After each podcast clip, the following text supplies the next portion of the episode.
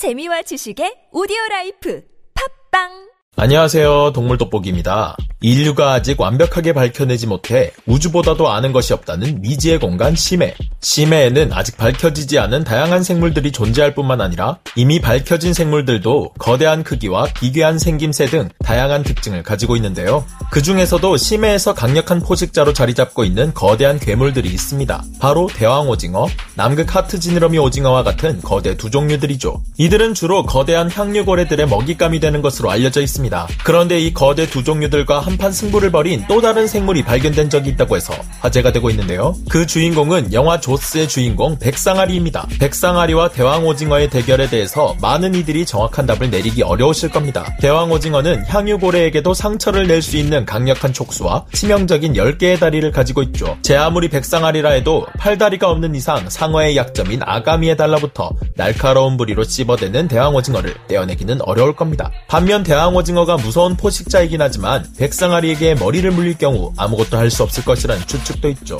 놀랍게도 여기 백상아리를 비롯한 상어들이 대왕 오징어들을 찾아가 대결을 벌였다는 증거가 있습니다. 지구상에 존재하는 동물 중 가장 대규모의 이동을 보여주는 백상아리가 이번에는 북태평양 해역의 심해로 향했다고 하는데요. 바다 생태계의 최정점에 있는 포식자와 심해 속 두려운 괴수의 대결 어떻게 되었을까요? 오늘의 동물 돋보기 시작합니다. 동물 돋보기 줌 인. 이 사건의 첫 시작은 2019년 여름 한 사진가에 의해 시작이 되었습니다. 하와이 섬 서쪽 코나 해안에서 한 상어를 발견한 이 사진가는 상어의 몸에서 이상한 무언가를 발견하는데요. 몸 측면에 길 모양으로 나 있는 이 하얀 점들이 사진가의 눈에 띈 것이죠. Wow! 저런 점들은 난생 처음 보는 걸? 얼른 찍어야겠어. 본능적으로 이 상어의 사진을 찍은 사진가는 추후 사진을 확대해 보는데요. 그 점은 큰 고리의 빨판 자국처럼 보였고 그는 즉시 이를 SNS에 업로드했다고 합니다. 이 사진을 본 미국 플로리다 국제대학의 한 생태학자는 사진가에게 연락을 취했습니다. 헤 이, 이 사진은 아주 놀라운 발견이라고요. 얼른 사진을 내리고 나와 만납시다. 훗날 이 생태학자는 국제학술지인 Journal of Fish Biology에 논문을 발표했는데요. 해당 사진 속에 등장한 상어는 장완흉상어이며 장완흉상어의 몸에 난 상처는 심해의 대형 오징어와 대결을 통해 입은 상처라는 것이었습니다. 생태학자에 따르면 이 상처는 대형 오징어들이 남길 수 있는 상처이며 그 종류가 많아 어떠한 종류인지 단정 지을 수는 없지만 개체의 크기가 상당히 컸을 것이라고 발표했는데요. 이 상처를 보세요. 2m가 넘는 상어에게 이런 상처를 낼 수 있는 오징어였다면 아마도 조끼 8m는 넘었을 겁니다. 이봐. 탈랑 사진 한 장으로 어떻게 그렇게 확신할 수 있는 거지? 심지어 사진 한 장뿐이라고. 그 사진가가 둘의 싸움을 목격이라도 한 거야? 아무리 장완 흉상어가 강한 포식자이긴 해도 심해까지 가서 대왕 오징어를 먹는다고? 말도 안 돼. 오징어가 상어를 포식했다는 이야기는 들어본 적도 없다고요. 많은 사람들의 반박에도 굴하지 않던 생태학자와 이 사진가의 이야기는 진실인지 거짓인지 확실히 밝혀지지는 않았지만 새로운 발견으로 2020년 당시 생태학계의 큰 이슈로 자리 잡았습니다. 그렇다면 이들이 도대체 뭔데 이슈가 될 정도였을까 궁금하실 텐데요. 먼저 장완 흉상어에 대해 알아보겠습니다.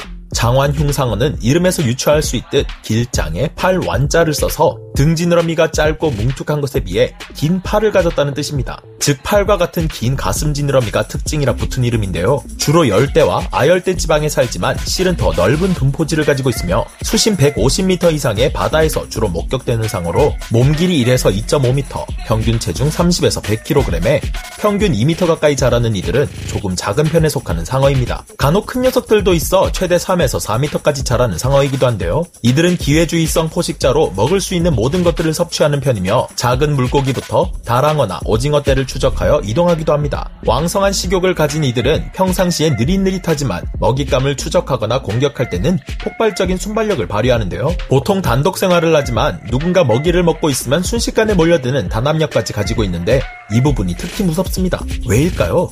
알고 보면 이 장완 흉상어는 대중들에게 꽤나 알려져 있는 상어 중 하나입니다. 여러분들은 혹시 해밍웨이의 소설 노인과 바다를 읽어보셨나요? 주인공으로 나오는 할아버지가 마지막 힘을 다해 청새치를 힘겹게 낚아올리는 장면이 나오는데요. 그러나 청새치가 너무 커서 배 위에 끌어올리지 않고 배에 매달아 끌고 가던 중 상어들에게 애써 잡은 청새치를 다 뜯어먹히고 맙니다. 이 소설에서 노인이 잡은 청새치를 뜯어먹은 상어떼의 묘사와 식성 등을 분석해본 결과 장완 흉상어 상어와 거의 모든 부분이 일치한다는 것을 알 수 있습니다. 하지만 진짜 무서운 묘사는 바로 상어 공포증까지 일으켰던 영화 조스에서 나옵니다. 영화 중후반부 상어 사냥꾼 퀸트는 장완 흉 상어에 대한 끔찍한 경험담을 이야기하는데요. 놀랍게도 이 이야기는 실화입니다. 히로시마에 떨어뜨릴 핵폭탄을 극비리에 수송하고 있던 미 해군의 인디애나폴리스함이 일본군 잠수함에 의해 격침되는 사건이 실제로 있었습니다. 극비리의 임무를 수행한다는 이유로 구조가 늦어지는 바람에 1196명이나 되었던 승무원들은 겨우 316명밖에 남지 않았죠. 그 과정에서 생존자들은 정말 말로 다 할 수 없는 상어들의 잔혹한 공격을 받았다고 퀸트가 털어놓는데 이때 사람들을 공격한 것이 바로 장완 흉상어입니다.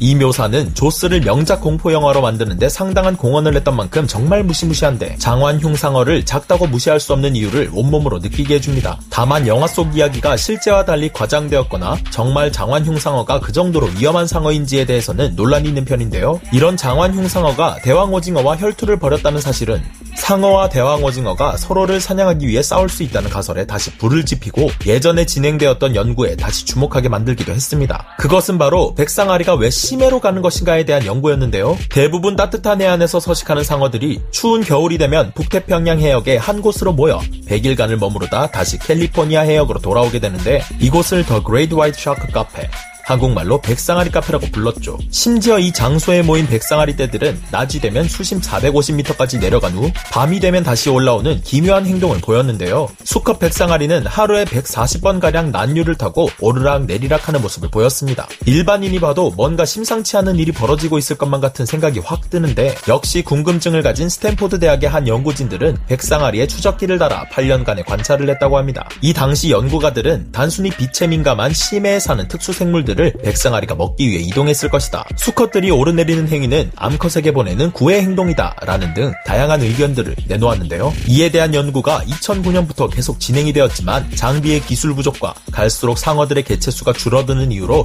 확실한 결과를 도출하지는 못했다고 합니다. 그런 와중에 2020년에 논문에 발표된 이 사진을 통해 많은 연구가들은 상어들이 대왕오징어를 포식하고 있다는 추측과 일치하는 것이라며 기뻐할 수밖에 없었던 것이죠. 사람들은 원래 본인이 믿고 싶은 대로 믿는 법이기에 생태학자의 발표를 반박하는 사람들도 많았지만 반대로 지지하는 사람들도 많았습니다. 아마 심해에서 만난 장완 흉상어와 대왕오징어는 이렇게 싸우지 않았을까 상상해봤습니다. 몸길이 8m 크기의 대왕오징어라 해도 2m의 장완 흉상어는 쉽게 잡아 삼킬 수 있을 만한 크기는 아닙니다.